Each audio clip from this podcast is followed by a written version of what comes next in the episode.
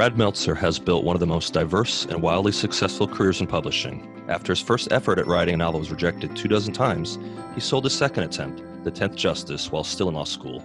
The novel was the first of his 12 fictional works that would each find a spot on the bestseller lists. For many authors, that might have been enough, but not for Meltzer. He is an exclusive club of authors who have hit the bestseller list in fiction, nonfiction, advice, children's books, and just for good measure, comic books. Never one to miss an opportunity or a challenge, Mr. Meltzer also hosted two wildly popular programs for the History Channel Brad Meltzer's Lost History and Brad Meltzer's Decoded. Xavier Riddle in a Secret Museum, based on his children's books with Chris Eliopoulos, can be seen daily on PBS Kids. His closely held belief that ordinary people can change the world is also the name of his children's series, featuring, amongst others, Amelia Earhart and Abraham Lincoln. One thing is clear Brad Meltzer's talent is far from ordinary, and he proves it again with The Lincoln Conspiracy, co written with Josh Mensch, a startling true account of an event that would have changed America forever. Hey, I'm best-selling author Brad Meltzer, the best-selling author. You should be watching the Crew Reviews. Well, Brad, thanks for coming on. We're excited to have you. Um, welcome, Hey. welcome to the show. Welcome to the show. Welcome, welcome. I appreciate it. No one told me that there was going to be uh, free mugs. We'll No, we'll I drink enough that. for you too. That's good. Legoland just for you, Brad. So, That's good. um, so I'm going to jump right into it. So let's talk about your new book. So history is almost always right there in plain sight, but the Lincoln conspiracy is a story that really seems to be lost to time. So tell us, how did you uncover the historical nuggets that made up such a riveting historical tale? Yeah, you know, when we did the the Washington book about the secret plot to kill George Washington, I remember exactly the moment of when I saw it for the first time because it was just such a crazy story. Um, and you know, a plot to kill George Washington, but to figure out the plot to kill Abraham Lincoln, this is, you know, again, this is the plot not that actually killed him, but was the early plot at the start of his presidency that failed, um, where they went after him and they didn't kill him. I learned about it. I, I, know I learned about it uh, when we were doing the Decoded episode on the History Channel, but I actually, because we were just going through all the kind of crazy things that happened, but I don't remember where I was or how, who found it or, or who unearthed it. I wish I did because I owe that person. Um, I'm sure they'll now tell me I was the one who found it. 50 people from the show will now tell me that they were the ones. Um, but I remember reading about it and just being like, wait, wait, someone went after Abraham Lincoln and tried to kill him, and they failed, and no one knows who it is. And they were like, no, no, we know who it is. We know exactly who it is. Um, and and again, as in, in in a real thriller or in a historical story, um, what I always look for is to me just a good story. A good story is a good story, whatever the genre. And I heard that, and I was like, tell me more. Mhm. Um, and it's an No amazing story, right? It's the start of Abraham Lincoln's presidency, uh, 1860, one of the you know most famous elections of, in American history. Yeah. And basically, there's a secret plot to kill Abraham Lincoln. Abraham Lincoln is newly elected. He's got to move from his hometown in Springfield, Illinois.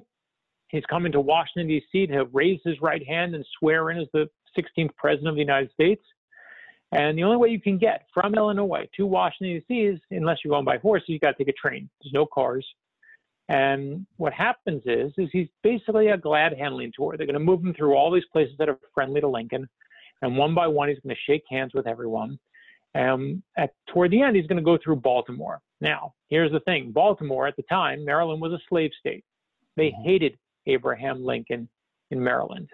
And when Abraham Lincoln's train was coming through Baltimore, and he had to switch trains because they had to go from one station to the other, the plot was to murder him. They were going to kill him.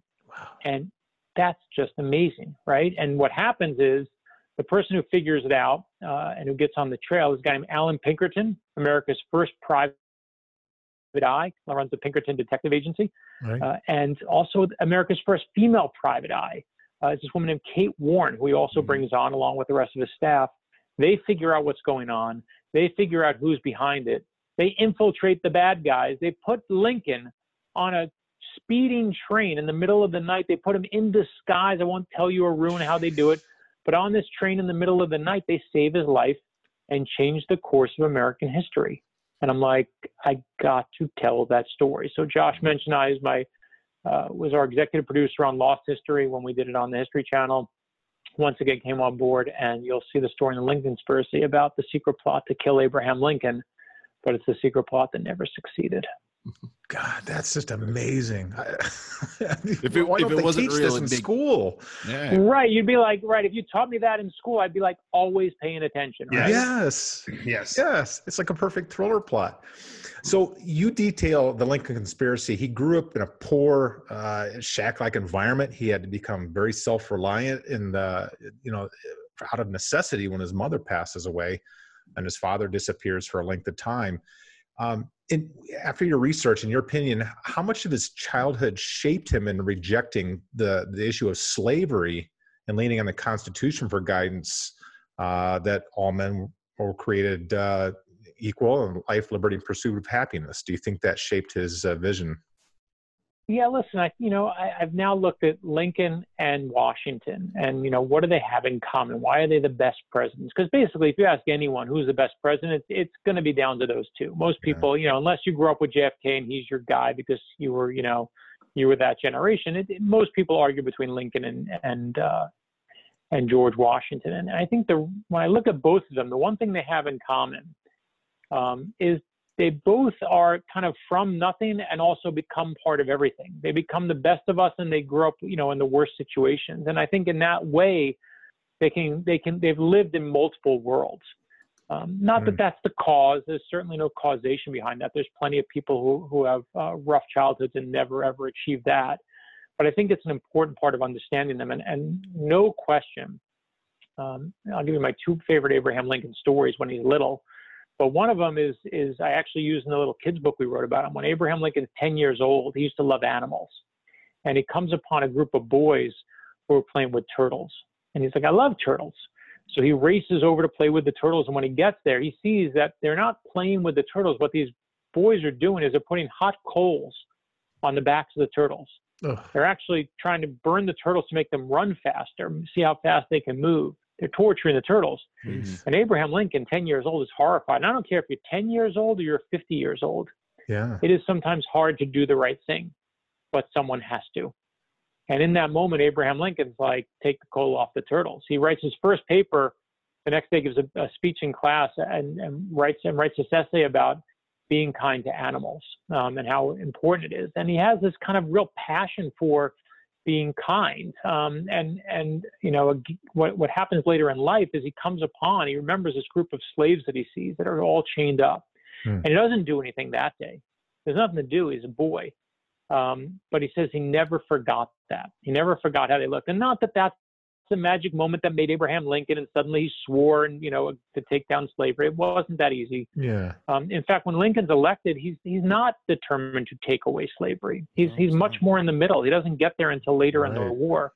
Um, but I do think, to answer your question, that it's all those pieces that kind of eventually fit together and send it on the right way. Listen, part of it's meeting Frederick Douglass and Frederick Douglass pushing him and pushing him Yeah. um, to kind of get to that point on slavery. But but as in all of our childhood, it, it's never one day. We don't have Batman origins and Superman origins where it's one day like Right. comic books are that decide your fate. It's all the little days. It's all the millions of steps that kind of lead up to who we are.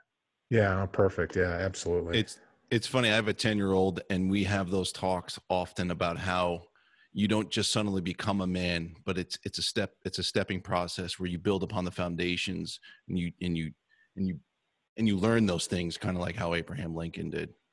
But Yeah, and listen, the, what, one of the things we deal with in the book is that's how we are as a country too. We're not Mm. suddenly wonderful, right? We have to get there, and we get So there by going through giant disasters. I mean, one of the things we feature in the book um, is this amazing moment uh, where you see uh, Charles Sumner is uh, a senator who's in the Senate giving a speech against slavery. Right. and uh, all of a sudden in walks a, a congressman who has a cane and the congressman takes his cane his wooden cane with a metal tip on it and goes over to sumner and basically says you've dishonored my relative. You gave a speech and talked about you know how he was pro-slavery and what an awful person he was and basically starts beating him on the floor of the senate in the middle of the speech Jeez. and all the congressmen and senators are looking around. You know, they're trying to protect him. He's on the ground now, bleeding, and he's hitting them again and again and again. and people are basically the two people, the two other guys he comes in with are kind of cheering him on. And the guy leaves. That eventually, the cane cracks on his skull, like breaks literally there, Jeez. throws it down, leaves. And you think we're a divided country now? Yeah.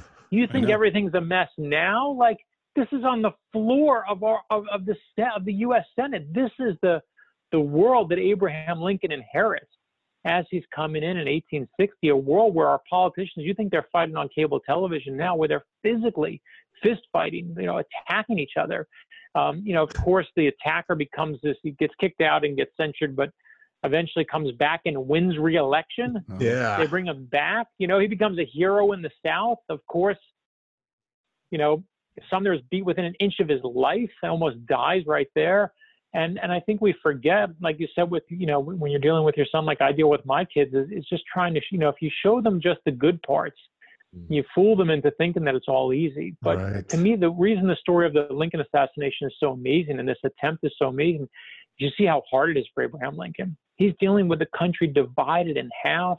Half the side hates the other side. Everyone thinks everyone's full of crap sound familiar right i mean that's where we are and and if you want to teach your kids about it or teach us as adults about it you got to look at the ugly and acknowledge it too 100%. absolutely and, and, we almost we almost lost our country in the 18 in during the 1860s and it was only um, extraordinary people and circumstances that actually pre- prevented that result there were all other no abraham players. lincoln abraham lincoln gets elected three days later, South Carolina passes a resolution that says we, you know, we intend to to basically uh, get out of this so-called union that we yeah. have. We we want to get out of here. We're done. Right. Three days. Three days. Right. Three. That's how much they. In fact, people are like in the South are like, oh, Abraham Lincoln's so great. It's like, and listen, you know, I live in the South now. I'm in Florida, and the South did not put Abraham Lincoln on the ballot. No one in the almost no one in the South voted for him. They wouldn't even put him on the ballot. They hated him so much. And I know we all celebrate it now. Always the great president, always so amazing. Not back then. Yeah. They hated him, hated him. In fact, when he saves himself and escapes the, the people that are trying to kill him, you'll see in the book, and I don't want to ruin it because you'll see how, how everyone reacts and how he, how he escapes in the middle of the night. But the most amazing part is half the country says, oh, what a loser and what a coward for running to save his own life. No mm-hmm. president should ever run. And you're like, they're trying to kill him, and we all know he's going to die, right? Yeah. We know that in a couple of years he's dead. Even a pro it becomes this amazing story. There was a pro uh, newspaper in in New York. I forget which one it was that wrote that you know that plot wasn't real, and you know you were you know it was shameful that you uh, you you know you, you showed up in the middle of the night in Washington D.C. instead of instead of going Oh yeah, they literally called him a coward. They were like, nope, yeah. nope, they weren't going to kill you. I mean, even though they have all the proof and all the evidence and everything else, they were just like, nope, you're a coward, you ran. So but, nothing but really changes. I'm curious, Brad, what do you, what do you think happens uh, to the Union then uh, if Lincoln is actually indeed assassinated in Baltimore? You yeah, you know, we deal with that at the end of the book. We try to look at it. And obviously, listen, um, if Abraham Lincoln dies in 1860, does someone else come in and do just as good a job and do everything right? Maybe even do, do it better and faster? Maybe. Maybe not. There's no way to obviously know, but I profoundly believe that what makes a great president always, uh, our best presidents that we look at, the ones we think are the greatest, are always tried. They're tried in some kind of disaster yeah, that they true. never planned for. Right. And the moment of greatness is how they react to that disaster. It's why looking now and, and looking at Donald Trump, whether you like him or you hate him, but watching him fight every day, watching everyone pitted against each other, watching half the country hating the other half. I can tell you one thing: I don't care what your politics are, we're doing it wrong. We're doing it wrong right yeah. now, right? My friends in on Fox News and my friends on CNN, when I go to both those interviews there, they all say the same thing. It's disgusting how we talk to each it other is. right now. Right. We're doing something wrong. Yep. Um, and the one thing that I know that Abraham Lincoln, whatever else you want to take away, whatever else you want to say, you know, someone else could have done, the one thing he was committed to was that union. He knew mm-hmm. that the union is worth fighting for. Right. Um, so does the whole world change? I think it does change if he dies early. Um, you know, obviously, there's just no way to prove it. Right. Kind kind of building on that. One of the things that strikes me about many key historical events is how easily they could have gone sideways or turned out completely different if one little thing had changed. And the Lincoln conspiracy is filled with such instances, uh, from the events of his childhood to the circumstances of both conventions uh, were extraordinary and facilitated his election, um, to the details of the plot that you've outlined in the book. So when you look at situations like that, do you think there is some credence to divine providence or are we just living in the matrix? How do you view this yes. The answer is yes right? I mean i mean that that's the thing is you look at this story i mean the crazy part of the story is there's a mo- one of my favorite moments in the book or i'll say two of them are just they're they are matrix moments right? It's abraham lincoln looks in the mirror right after he gets elected and he basically has a vision and he looks in the mirror and he sees kind of like half of himself well and half of himself in like a blur. And whether it's a dream or whether he sees it in whatever you want to believe, and historians can argue over it. But he basically decides that he's going to live through. He's he's he's he's going to die in office is what he decides. He has a vision that he's going to die in office. That's friggin' amazing, right? Yeah, and then he goes back and he visits. He goes to visit his stepmom, um, who you know he loves, adores. You know, when people taught him how to read, and he goes in the last moment before he leaves for Washington D.C. is this wonderful moment where he where he gets away from it all. He's the new president. He's not sworn in yet, but he's getting ready to leave on the train to go to Washington D.C. And he says, "I want to go home. I want to see the graves. I want to see my stepmom. I want to see what's important. I want to see my family." And his stepmom basically says that day, "I know he's going to die." I know I'm never going to see him again. Jeez. And she's totally right, of course. Yeah. And you're just like, you, if that's not the matrix, I don't know what it is, right? If I told you that in real life, you'd never believe it. But we happen to know the ending of the story. And Lincoln is just filled over and over. You know, George Washington, as you said, used the word providence, whether it's God, whether you believe it's fate, whatever you believe, you know, how the universe works. The story for Lincoln and Lincoln conspiracy is filled with those moments where you just feel like someone is writing this divine tale. you know, there's a the, the uh-huh. bad guys in the book, right? There's a, a group called the Knights of the Golden Circle. There's a secret society. The secret society is going to kill them, and it's an offshoot of these guys, the Knights of the Golden Circle. And one of the things that I love in the book is we do this. We talk about this scene where they're all deciding who's going to be the killer, who's going to actually pull the trigger and kill Abraham Lincoln. And in this dark room, they all draw straws, right? So each yeah. one of us picks out from the thing. We have to each pick our straw, and whoever gets the short one is going to be, you know, I'm, I'm obviously making it a little quicker than than what it is in the book. But you see them, you know, actually draw them out. But the thing that's great in the end um, is they're like, we we don't want to tell you can't tell anyone who is the one that got the short straw because they don't want anyone to know in case you're captured, in case we get busted, no one can know who the killer is, so they can't stop them. Mm. So none of us know out of the four of us here who got the short straw. And the great moment, of course, is when you later find out um, that there wasn't just one short straw, but there were like six, seven, eight of them. Uh-huh. And they didn't, they were so worried you might back out that there were going to be eight different killers at the same time. You're like, holy cow, this could mm. all go sideways at yeah. any moment if it's not stopped in just the right way. And, and those moments are, you know, again, it's the thing that if I put it in a thriller, you'd never believe it. You'd roll your eyes and say that's silly coincidence that it goes sideways.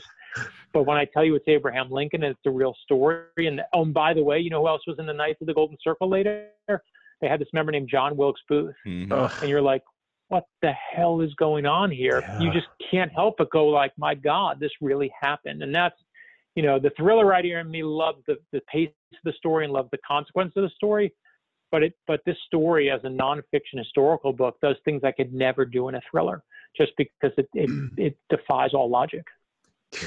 No kidding. wow. so, speaking of which, the Lincoln Conspiracy is your second historical nonfiction, but um, you know most authors spend a career in a single genre. You, though, Brad, have had incredible success in nonfiction. Of course, many people um, got to know you first from writing fiction books.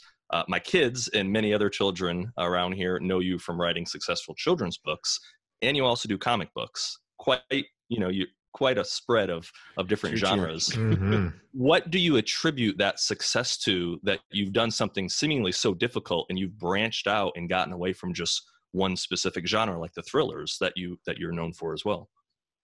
Yes, you're like, why is your attention span so short? Right? Like, no, um, not at all. Why no, no, no, decide I mean, on what to do? Know, you know, the funny thing is, is when I started doing this 20 something years ago, and now it's like 22 years ago, if you wrote thrillers, you were a thriller writer, and that's what you did. Right. And if you were a nonfiction person, you wrote nonfiction. You were a kids book author, you were a kids book author. You stayed in your lane, and that's what you did. And I remember um, DC Comics offered me Green Arrow, and um, Kevin Smith, the, the well-known, amazing director, was leaving Green Arrow. He was the writer of Green Arrow. Was their number one superhero book for DC Comics at the time, and they and they said, you you know, if we bring in another uh, comic book writer, everyone's going to go, where's the director? Where's Kevin Smith?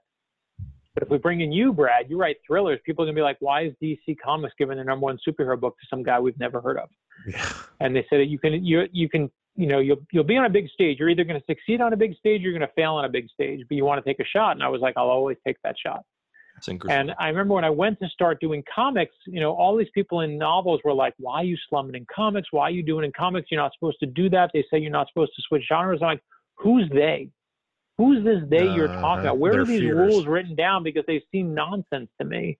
Hmm. And the reality was, is I just like comics, so I did a comic. And then they were like, I was like, I want to do a TV show because I found these really cool historical stories. So I'm going to try and do this History Channel TV show. And they were like, you can't do that. You're a, you're a writer. You can't. They say you can't do a show. I'm like, who is the they? Know? And so I tried and went to History Channel, and they said yes. And and thankfully, True. um, now you see it a lot. I mean, I certainly didn't invent it. There were people who did it long before I did. But now you get to see people jump around and do different things. But at the start, it just wasn't like that. And for me, you know, again, it goes back to what I said earlier: is a good story is a good story. And sometimes I find a story and I'm like, that's a great fictional story. I'm going to work on that. And sometimes I'm like, this one's too good. The plot to kill George Washington was too good to just put in a novel. I was like, I want to write a whole book on it. Seven years, eight years went by. I couldn't shake the story. I knew it's time to write a book on it. And sometimes I'm like, that's a better comic book story. You know what? That's a better kids book story. That's perfect for my kids. They need this lesson in morality. Yeah. And so for me, I just, you know, I just find good stories and then they just happen. You know, it's like if I said to you, what's your favorite movie? And you said, I like action movies. I'm like, fine, that's great. You're going to now watch action movies the rest of your life. You'd eventually very quickly hate action movies Yeah, and whatever right. genre you pick, whether it's foreign films or comedies. If you just got to do one thing, to me, you know, what's the fun in that? I think you're in good company with David Morrell. We talked to him recently, and that Yeah. very much. Just thinking about that. yeah, Greg Hurwitz, Harlan Coben, a lot of you guys are. yeah, Yeah, Harlan's one. Of, Harlan and Greg, those are two of my dearest friends in this industry, and I've talked to them at length. I mean, right? All of us like to kind of do different things, and it's just because we like all of us like different things. The same way you all like different genre movies, and depending Yeah. on the day, you want a dumb comedy, you want an action movie, you want something that's funny, you want something with subtitles. Like, we're not all one thing, and we we never should be. And to me, if you you know, if I find a storyteller I like, well, tell me another story. yeah. You know, tell me another. All right. I remember uh, I- I've written for both newspapers, magazines, and I I did some screenwriting as well. And people would say, when I'd say I was a writer, they, well, what do you write? Well, what do you mean? Right. Stories. Why, why are you trying to limit me? so I, I, I'm, Right, right, right. you, you speak to my heart with with all that. Absolutely. But but getting back to uh, the Lincoln conspiracy, Al, Allan Pinkerton is at the center of U.S. history during the 1860s, and his detective agency is credited with being the forebearer of my former employer, the, the Secret Service. Um, wh- what are your thoughts on him? What was he a, a genius entrepreneur or someone at the right place at the right time in history? You know, or he's a big fat liar, right? Is the other option. Or that. Yeah. Um, Yeah. You know, like I mean, and depending on who you pick, they'll tell you. I mean, I listen, Allan Pinkerton. I, I believe in Allan Pinkerton, um, and the reason I believe him and I believe his story, and the reason I think he's pretty amazing, is because he was so crazy that he documented everything in real time. Right? Yeah, Like I don't believe anyone now. If you write an email now, I'm like, you know that we're all watching. You write the but at a time when no one knew that these letters were going to be saved, these diaries were going to be saved, that this was that Abraham Lincoln was going to even be Abraham Lincoln. Right. He's got it all documented. And all of the people in his office and the Pinkerton Detective Agency are documenting the same thing. And that's what's most important, right? Is is that on nearly every detail, except for that one meeting that we talk about in the book that we say that he's the only one who talks about this one. Um, every single detail is collaborated by someone else. And in fact, one of the great moments is, you know, Allan Pinkerton's working this case and he has the night where he tells Abraham Lincoln, listen, your life's in danger. And Abraham Lincoln's like, is this guy full of crap? Is this true? Like, what's the story here? And the great moment to me in the story is right after Pinkerton leaves, uh, Link, someone else knocks and basically contacts Lincoln and says, "Listen, we got a story for you. Someone's trying to kill you." And mm-hmm. tells the exact same story from a totally different perspective from some other people who are looking into the same thing. And that's where you realize Allan Pinkerton, listen, is he lucky that he's the one who was called by the head of the railroad to say, hey, I need you to look into this case because I think they're trying to blow up my railroad and maybe kill Lincoln? Like, sure, yes, you picked up the phone on the right day. Yeah. You got onto the case. But the reason why the head of that railroad called Alan Pinkerton is because of his reputation that preceded that moment. That's why he got the call. So it's not just dumb luck. He's not just the schmo who picks it up and is like, "Hello, detective agency. I've never done anything before, but I'd like to take your case." Like he gets that call for a reason. Um, you know, Yeah. but Pinkerton's a complicated guy, like we all are. You know, he's not perfect. Um, there are moments where he's prone to exaggeration, especially about his own stuff later in life. He gets into a fight with one of Lincoln's top closest people, and they start debating what's true and what's not. Um, so we were, as we were, Josh and I were going through it, we're looking and saying, okay, what story is Pinkerton telling, and what are his other agents telling, and where do they overlap? And where they overlap is where I think the truth is, and where they don't is where you get someone who's trying to make themselves look good. Um, and we were very careful to always try and be, be, you know, really, really clever and smart about finding, you know, the truth from the exaggeration. Wow. Staying in uh, in that kind of vein with the Pinkerton Agency, in 1856, a 26 year old childless widow, uh, Kate Warne, has the audacity to apply for a Hmm. detective job with the famous Pinkerton Agency a full 35 years before anybody had ever, uh, any female had ever been hired by any law enforcement agency in this country. And how effective and he and, and Pinkerton knew how effective a woman would be in that type of role. And on top of it, he understood that if something happened to her, because it was a dangerous gig, and something happened to her uh, during you know her employee, it was going to kill his career and his in his business. Um, so, in your research, can you explain in the historical historical context just how forward thinking was this 170 years ago? I mean, that's where you got to give Pinkerton credit, right? You can be whatever, you can get the call, but to have the gall in that moment, Absolutely. whatever it is, whatever, you know, like it's, whether it's bravery or just like, man, I, I could use her, or maybe I just think she's amazing. I, I, and when I read, and, and again, Pinkerton literally lists what she said and what he felt on that interview. He has no idea who she's going to become. He has no idea if he's burying her in a week, right? He's just Right. giving his God's honest opinion of this woman who walks into his office and says, I think I'm as good as any of the guys. And he gets the vibe. You can see in his notes, you can see what he thinks of her. Like there's just a confidence about her. There's something about her. Um, that's to me where history is made. History is not a bunch of dates and facts you memorize. History is a selection process. Yeah. It chooses every single one of us every single day. And the only question is, do you hear the call? And on that day, Allan Pinkerton has this woman walk into his office who sits down and says, I'm as good as anybody else. You want to give me a shot? And he gets the vibe. He gets the call. He hears the call and he takes it. Um, and it's amazing.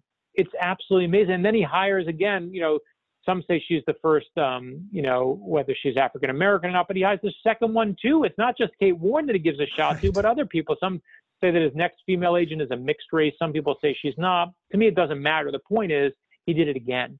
Right. He went out and said, you know what, I'm onto something here. And and you know whether it was just callousness of like I need to infiltrate women sometimes, or whether he's like men are stupid and they're just going to listen to anyone that you know doesn't have a penis. Like whatever his reasoning is, The honey trap. it works, man. He's got it. The honeypot, right? Whether it's the honeypot Yep. trap Yeah. or not, um, he knows what's going on. He takes the chance, and full credit to him because, as you see in the Lincoln conspiracy, it pays off, right? Yeah. Abraham Lincoln's life, part of it is resting in the hands of this woman Oh yeah. who, at the time, no one would have hired. Correct. I spent 20 years in law enforcement, Brad, uh, at state and federal level. My wife is a Secret Service agent still to this day, and females in law enforcement are still second class citizens. They're still looked down. Whatever you know, all, they give all the PC. I've been in. I've been in those locker rooms. I, I hear the guys talking. They're all looked down, and so for that to happen 170 years ago blows my mind. Right. Yeah. Full credit.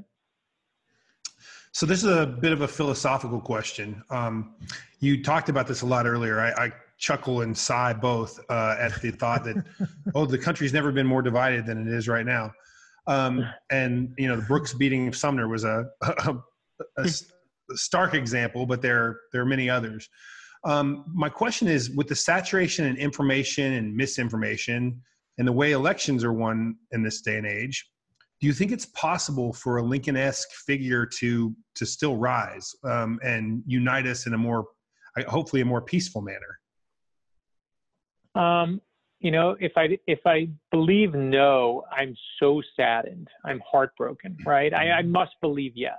I must believe that goodness still exists in this world because otherwise I would personally be miserable. Um, and listen, I think that uh, we're at a low right now.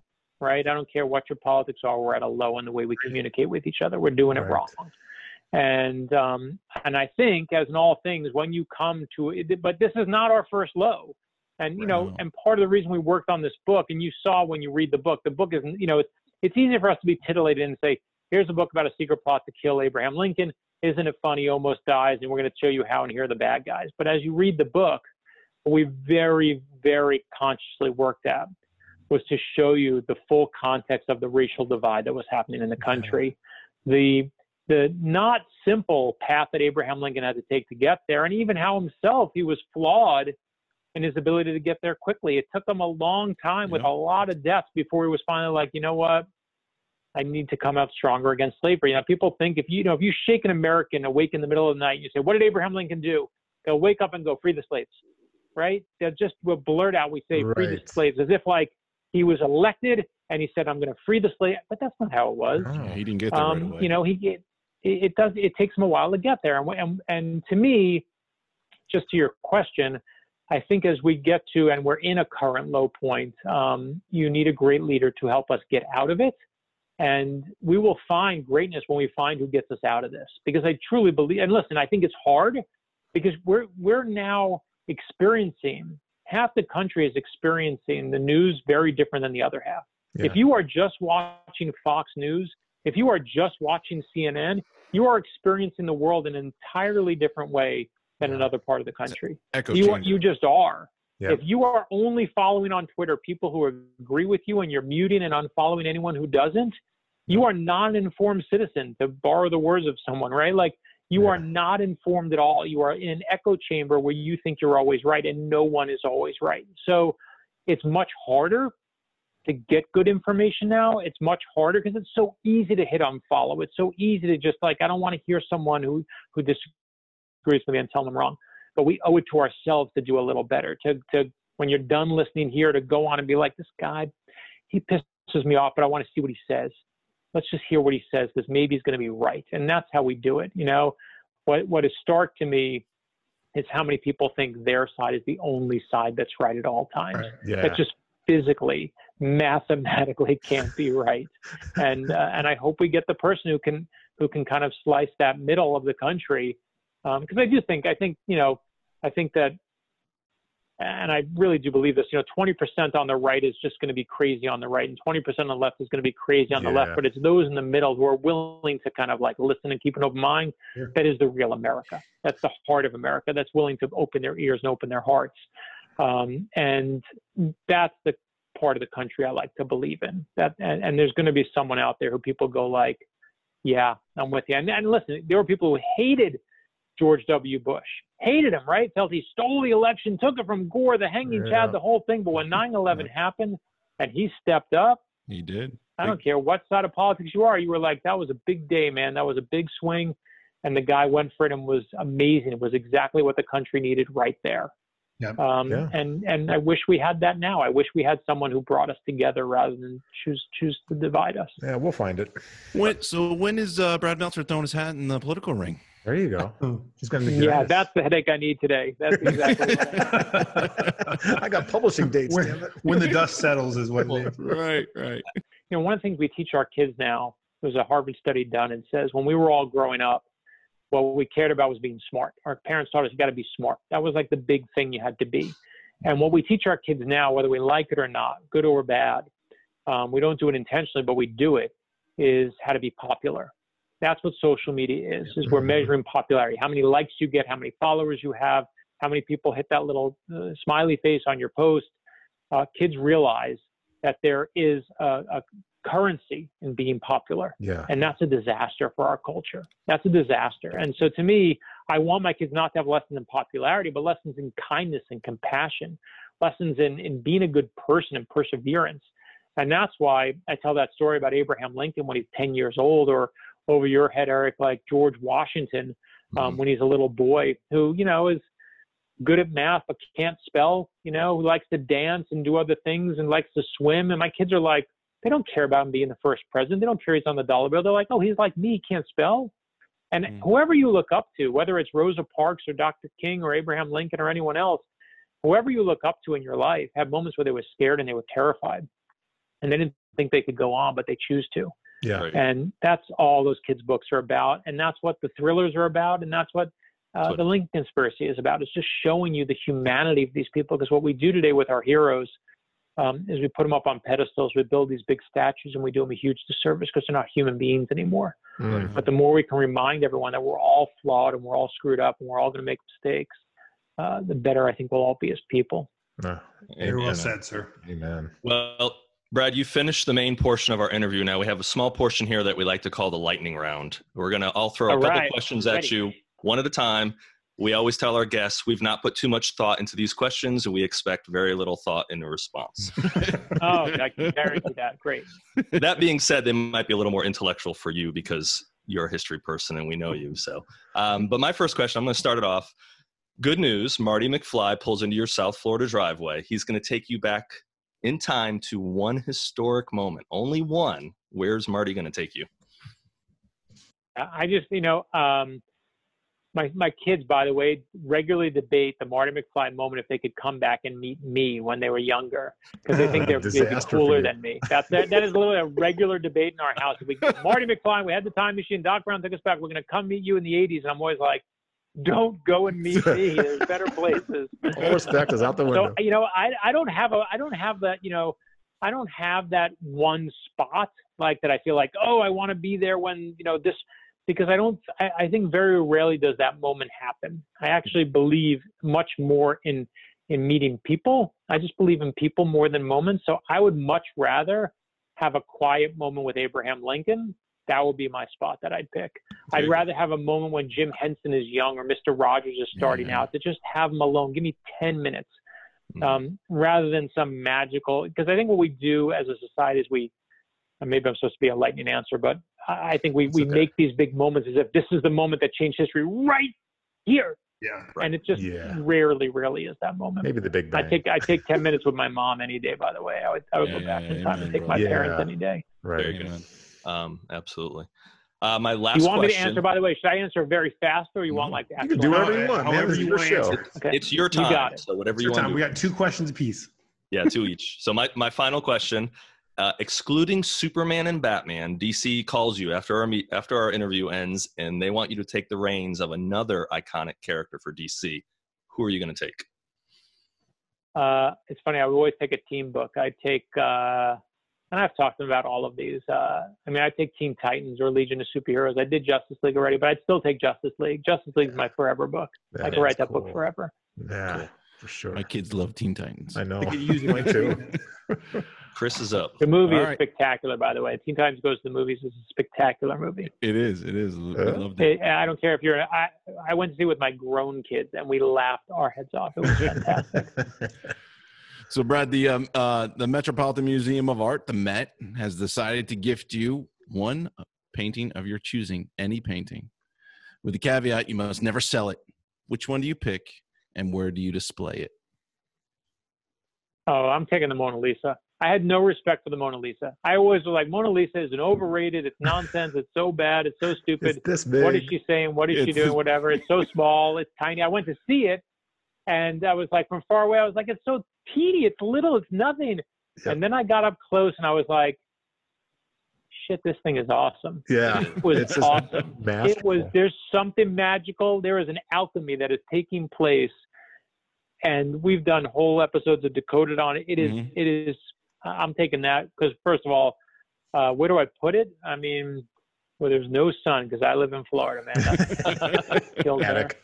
and you don't have a basement, so That, Yeah, that we have hidden no room behind your bookshelf down that there. pivots out. I do. I, I have a. I do have a hidden room here where we keep some art from the comic books. So I put it right in there, Nice. right next to basically Superman and Batman. I think that would be appropriate. Superman, Batman, Yeah, Mona Mona and Lisa. Mona. Mona Lisa, baby. I'll take the Mona. Love it.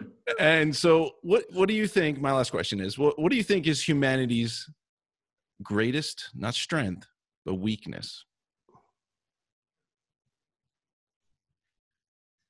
Never been asked that. Um, I think one of our greatest weaknesses is the inability to remember um, our low moments.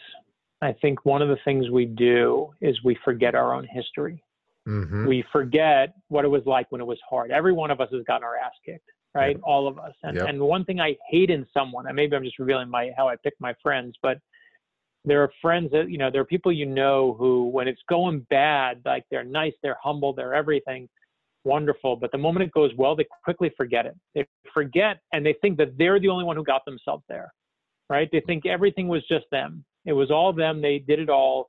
And they forget how many people in their own past helped them encouraged them said yes said you're good at this gave you a shot um, you know, in America, we love legends and myths. We're a country founded on legends and myths, and the legends and myths we love most are our own. Mm. And we love to tell the story of the self-made man. Um, and I just don't believe in the self-made man. I believe in hard work. I know I busted my ass. Yeah. I was the first in my family to go to a four-year college. Mhm. Um, my family struggled forever, so I know what hard work takes.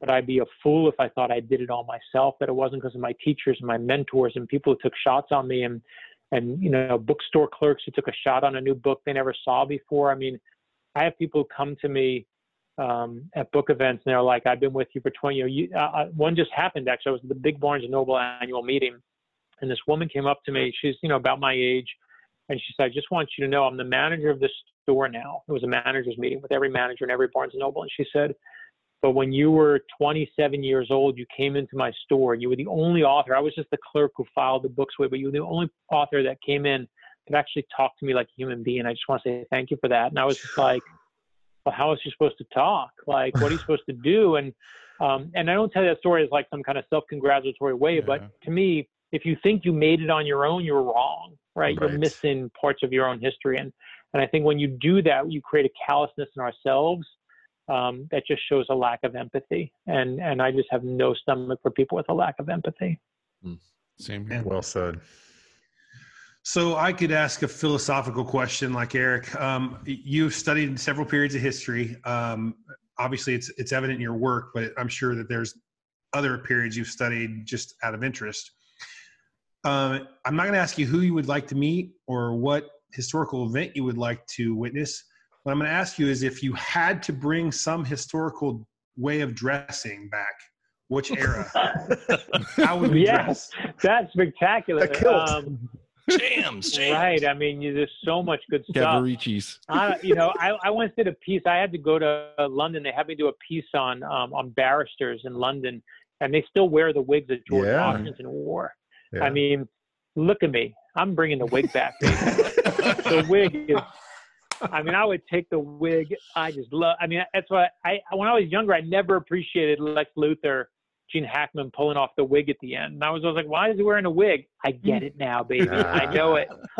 So I think I'm. I think I single-handedly bring the wig back, and I'd do the ponytail too, man, with the little ribbon in Oh, the back, yeah, George Washington thing. style. That would be badass. The ribbon in the in the ponytail in the back. That's like that's like the that's like the Jedi, you know, like Padawan. Like that was America's equivalent of it. It was the best.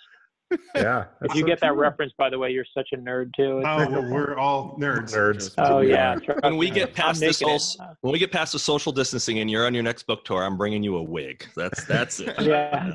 um, my my younger son is a clothes horse, and he he is always looking at pictures of the 20s and the 30s, and he's like, I want fedoras and suits. I wish everybody wore fedoras and suits all the Mm-hmm. time. It looked good. I, uh, he's right. Listen, the fedora is. Listen, mine is a comedy answer. The fedora is the right answer. That's the right answer. This is not a question. Your son is I like smart, your man. answer. Though. I would take the fedora any day. I mean, I bring a fedora and a whip and just dress Indiana Jones all the time. That's how you live, man. So my second question is, um, I know you you're not seeking politics, but let's say for some reason you decide to run for office, uh, run for president. What is your pithy uh, presidential slogan? I know mine. Oh, I, I'm a writer. I know mine. Uh, I know all right. mine. I'm not telling to you. I'm going to use it one day. All right. He is oh, running come- oh, That's an I, I acceptable know mine. answer. I know what it is. You That is didn't hear it acceptable here first, people. you did not hear it first. Yes. Cheers. All right, I'm up. well said. So you uh, you have the power to bring to life one comic book character for one hour. Who do you Mm. choose and why? Oof. Oh, that's good too. Uh, Only an hour, huh? I know. I'm down to my three. I know my three. It's the, I, I, oh, my sorry, four. I t- it's either Batman, Superman, Spider-Man, or Captain America. That, that's it. There's no question. It's those four. How do you pick one? I think I gotta take Superman. I'm tempted to take Batman, but I, I gotta take Superman. I gotta see. Yeah, I want to. I want to. I'd rather see the all the good and see the dark. Bat- You Yeah. know, I reveal Batman myself. would probably but, blow you off. Yeah, yeah, Batman for- would definitely would not give me the time of day. That's Yeah. for sure. But he's busy. I feel like part of the question is is like he gets trapped by the Zatanna and he has to speak to me, so we're stuck. So I feel like that's in, embedded in this in this thing. All right, my last question is this: The country is devolved into a lawless society filled with violence. The students of Columbia and Yale law schools have a final clash in a in a gang showdown for total dominance over the East Coast. I like What? the way this is going. Yeah. what weapon is used in the final coup de grace moment of victory for one side versus the other? Oh, I'm going to just answer the first thing in my head, just because it's got to be, because it's Yeah. a lightning round.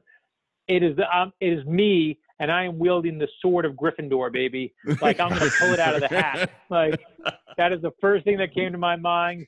It's the greatest Neville moment of all time, um, and it is that is what I and I went to Columbia Law School, so I am that is mine, baby. I'm pulling that sucker out, and Yale is dead. Owned, totally owned. question. Excellent. Excellent answer. Well, Brad, folks. You have survived the lightning round. We uh, we appreciate you coming on the show and giving us your time, and we look forward to the Lincoln Conspiracy coming out on May fifth. Amen. This is a phenomenal. Read, thank you, people. guys. You have got Really to get this. book. I love. I this pulled me in harder than any straight fiction book that I've read in like at least a year. This thing is phenomenal. You have to. Uh, you it looks like you got a is that a hardback you have? Yes, yes. Oh, I don't even have the hardback. Say you got them before me. Look at that. That's awesome. you want me to sign this for you? I can sign it. yeah, no, mine is like a paperback. I got a paperback here. That's all they gave me. Yeah, But, but let me say, in all, all seriousness, I know you guys do this, um, and I, and what no one, or I think your all your viewers and listeners know is, and I know this from Eric, but I know you guys like you do this out of love. Um, and thank you on behalf. You know, I, I think our society focuses so much on celebrity and on who's famous and on what reality show you're on and what movie you're on and what television thing you're on. Thank you for dedicating this time to books. Thank you, uh, especially on, on behalf of every writer out there um, and all the ones that you're going to have on after. It is Yeah. so appreciated, it's so important. So thank we you We have guys to get back to time. this 'cause this is where the truth is at and not on our phones and not on No, social yeah. media this is where the truth of the matter is at and I, thank you for saying that because it's we have to get our kids back into this direction again in, in my opinion so and, and this book pe- people please buy the, the lincoln conspiracy because it is unbelievable writing and it's stranger than fiction like but the the best. I know. the Every time you're like, I can't believe this really happened. Every time I'm like, I can't believe it. every page was like that I've always said though, the best nonfiction reads like a novel, and it, when you're reading this, you forget you're not reading a novel. You know, a fictional novel. Yeah. And It's, it's a beautiful book. Love it. Thank you, Brad. your. We toast you. Love you guys. Thank you for doing it. Really, really appreciate it. thank you so bud. much appreciate it The crew would like to thank New York Times bestseller Brad Meltzer for coming on our show tonight. His newest historic nonfiction book, The Lincoln Conspiracy, comes out on May 5th. Go get a copy. Don't forget, join us every Monday as we welcome a new guest. Gentlemen, another great show. Best-selling author guest. best selling author. and i will drink to all that Absolutely.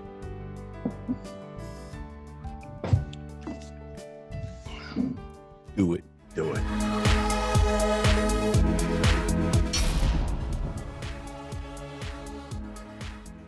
dun, dun, dun. This is going to be the outro for Brad Meltzer.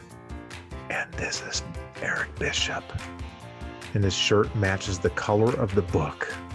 Fantastic. All right, here we go.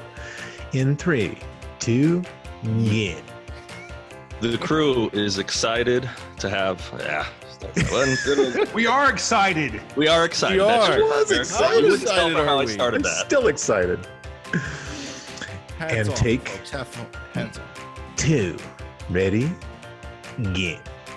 Go out and support this author and support all authors during this time. I don't want to say that part. Sorry. Funny the script. Oh, All also support orphanages stuff, though. and blood drives and um, I know. Um, there's a wasp. Ooh, go get it, Mr. Eric. Let me let me take care of the Pause wasp real quick. Sorry. Eat it, eat it. There you go. All right, here we go. Round number blah, blah, blah, blah. Something. Again. His latest book, a historical nonfiction, The Lincoln Conspiracy, comes out on May 5th. Go get yourself a copy. Do it. And next. It's Go the transition. like, where do I want to go? Don't forget, we'll have a new show next Monday as well. I'm going to start that one again because that's just coming out terrible. Mhm. hey, and join us every Monday on the crew. And join us. I, I got it. I got it. Okay. The crew would like to thank. Sorry. Okay. No, no. two, One. ten. Get.